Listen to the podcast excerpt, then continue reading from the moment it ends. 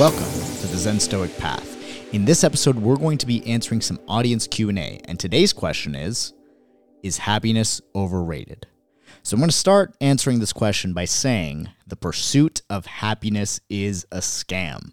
Now, I know that sounds a little crazy. Some people think that happiness is the meaning of life, that it's about doing what makes you happy, and those things are partially true. But this idea of the pursuit of happiness is a scam.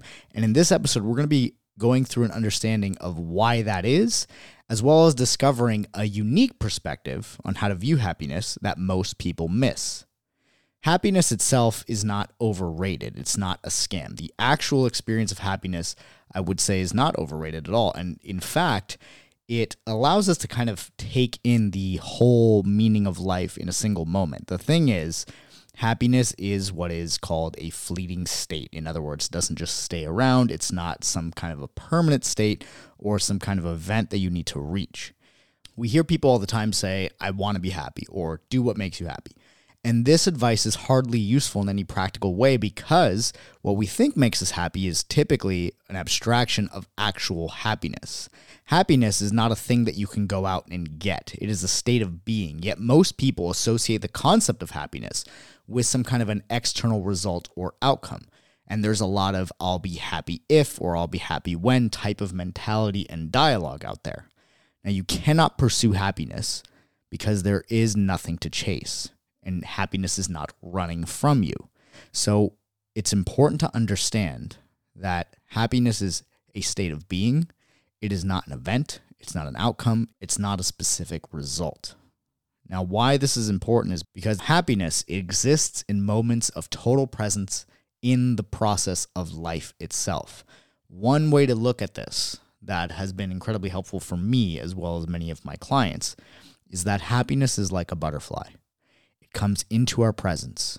We see its beauty and grace. It appears as though it's almost dancing in the air. And if we try to catch the butterfly, it will elude us, it'll fly away. But if we do manage to catch the butterfly and try to hold on to it, we end up crushing and destroying the butterfly. Now, this is very important to remember because happiness is very much the same way we are told to pursue happiness. We're told to go out and chase it. But just like the butterfly, if we try to chase happiness, it'll always elude us. The reason being is because the pursuit of happiness implies that it is a future destination, a future goal, a future event or outcome that you need to get in order to create that happiness. Simultaneously, if you do end up catching that happiness, you do end up finding a moment in your life where you do feel happy and you try to hold on to it, you end up crushing and destroying it by attaching to it, by not allowing it to continue its flow. When we try to hold on or create permanence out of a specific moment that brings up a lot of pleasant emotions within us that we would call happy, we end up actually destroying it because we try to hold on. It's very similar to trying to hold your breath as a way of making sure that you always have oxygen. That would be a very silly way to look at it because in order to always have oxygen, you need to keep breathing, inhaling and exhaling. So happiness exists in the present moment. It's completely unattached to anything outside of the moment. It does not self assess or measure to what degree it is happy. For if it did, it would cease to be happiness and become an abstraction. In other words, an idea of this concept of happiness rather than the actual experience of it. It would be a measurement of the experience rather than the actual real experience of what happiness is. So the pursuit of happiness is a scam because it begins with a sentiment of, I'm not happy, so I'll go chase it, and presupposes that happiness exists outside of right now. So when someone says, I'm not happy, what they're really saying is, I don't like this process because, like we were saying before, happiness exists in the process. It's not a destination, it's not an outcome. It happens in the present moment, it happens in the process of life itself, not when you hit a milestone or when you get reach a certain event or when you attain a certain result.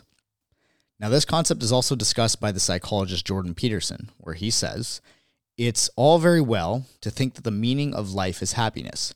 But what happens when you're unhappy? Happiness is a great side effect. When it comes, accept it gratefully. But it's fleeting and unpredictable. It's not something to aim at because it's not an aim. Besides, if happiness is the purpose of life, what happens when you're unhappy? Then you're a failure. Bottom line happiness is like cotton candy. It's just not going to do the job. Jordan Peterson. Now, Jordan Peterson, in his book 12 Rules for Life, he has rule number seven, which is pursue what is meaningful, not what is expedient. Pursuing what is expedient is pursuing that which gives us instant gratification. A lot of us mistake instant gratification or expediency towards a pleasant feeling as happiness, but that's not happiness. That's comfort. That's gratification. That's pleasure. We want to remember that when we pursue what is meaningful to us, the process of getting to what's meaningful or the pursuit of what's meaningful typically involves activities and processes that we're able to lose ourselves in the present moment with. So, this is one indication that you'll create more happiness if you are pursuing what is meaningful. But it's important to understand that happiness itself is not the aim, it is the result of pursuing what has deep meaning in your life. Now, there's also a Zen poem that talks about the idea of it. And Alan Watts, he would talk about this in some of his lectures. And in this Zen poem, when they talk about it, they mean the mystical experience, Satori, the realization that you are, as Jesus was, the eternal energy of the universe. And the poem says, You cannot catch hold of it, nor can you get rid of it. It is in not being able to get it that you get it. When you speak, it is silent. When you are silent, it speaks. So, this is a really important concept because happiness is very much the same way. When you try to measure it, you don't have it. When you try to chase it, it will always elude you. When you do think that you've caught it, you end up crushing and destroying it. It is when we forget that we are trying to chase something and we instead just live in the present moment. So, is happiness overrated? No, because it's not something that you can rate anyway. The moment you begin to try to rate happiness as good or bad, as the most meaningful thing in life or meaningless, is the moment that you put happiness into an abstract concept. And we do not live in conceptualization, we live in reality.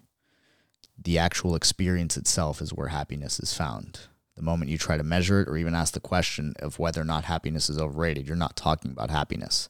You're talking about something in the future that you think will make you happy. Keep this in mind. Happiness, as it's been sold to us, might be BS. It's not something that we can catch by pursuing it. We can, however, build habits and processes oriented around what is meaningful to us. So meaningful that time stops whenever we are engaged in such a pursuit. We don't even have to think about whether or not we'll catch it while pursuing. The process itself becomes everything we've ever dreamed of and wanted in terms of feeling happy. And as a result, we'll encounter more and more butterflies without worrying about when the next one will cross our path.